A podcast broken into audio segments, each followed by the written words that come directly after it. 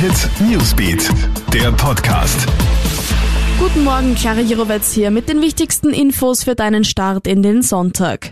Die Regierung erntet für die neuesten Maßnahmen im Kampf gegen das Coronavirus heftige Kritik. Der gestern verkündete Ostererlass verbietet es, dass mehr als fünf zusätzliche Personen in einen Haushalt dazukommen. Überprüft werden kann das mit polizeilichen Kontrollen zu Hause. Der Erlass ist sowohl rechtlich als auch politisch umstritten. Heute will die Regierung gemeinsam mit Experten darüber beraten, wie es weitergehen soll und ob die Schutzmaskenpflicht nicht sogar ausgedehnt werden könnte. Die Neos drängen mittlerweile auf eine schrittweise Öffnung der Geschäfte nach Ostern. Natürlich gehe das nur in Kombi mit einigen Sicherheitsvorkehrungen. Aber die Regierung müsse laut Neos verhindern, dass die wirtschaftliche Katastrophe nicht noch größer werde.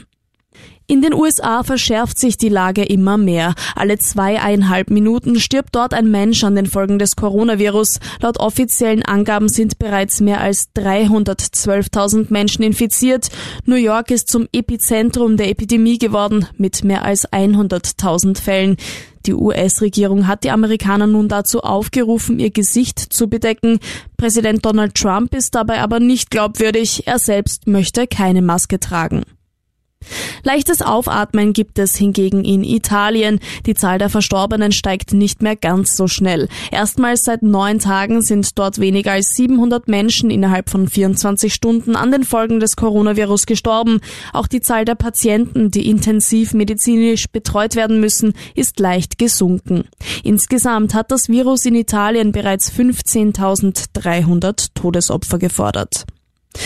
Und jetzt noch zu guten Neuigkeiten. Gestern hat es erstmals mehr Genesene als Neuinfizierte in Österreich gegeben.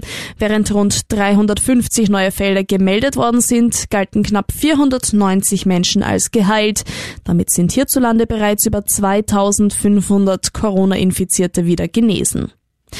Alle Zahlen im Detail und aktuelle Infos zum Coronavirus findest du bei uns im Live-Ticker.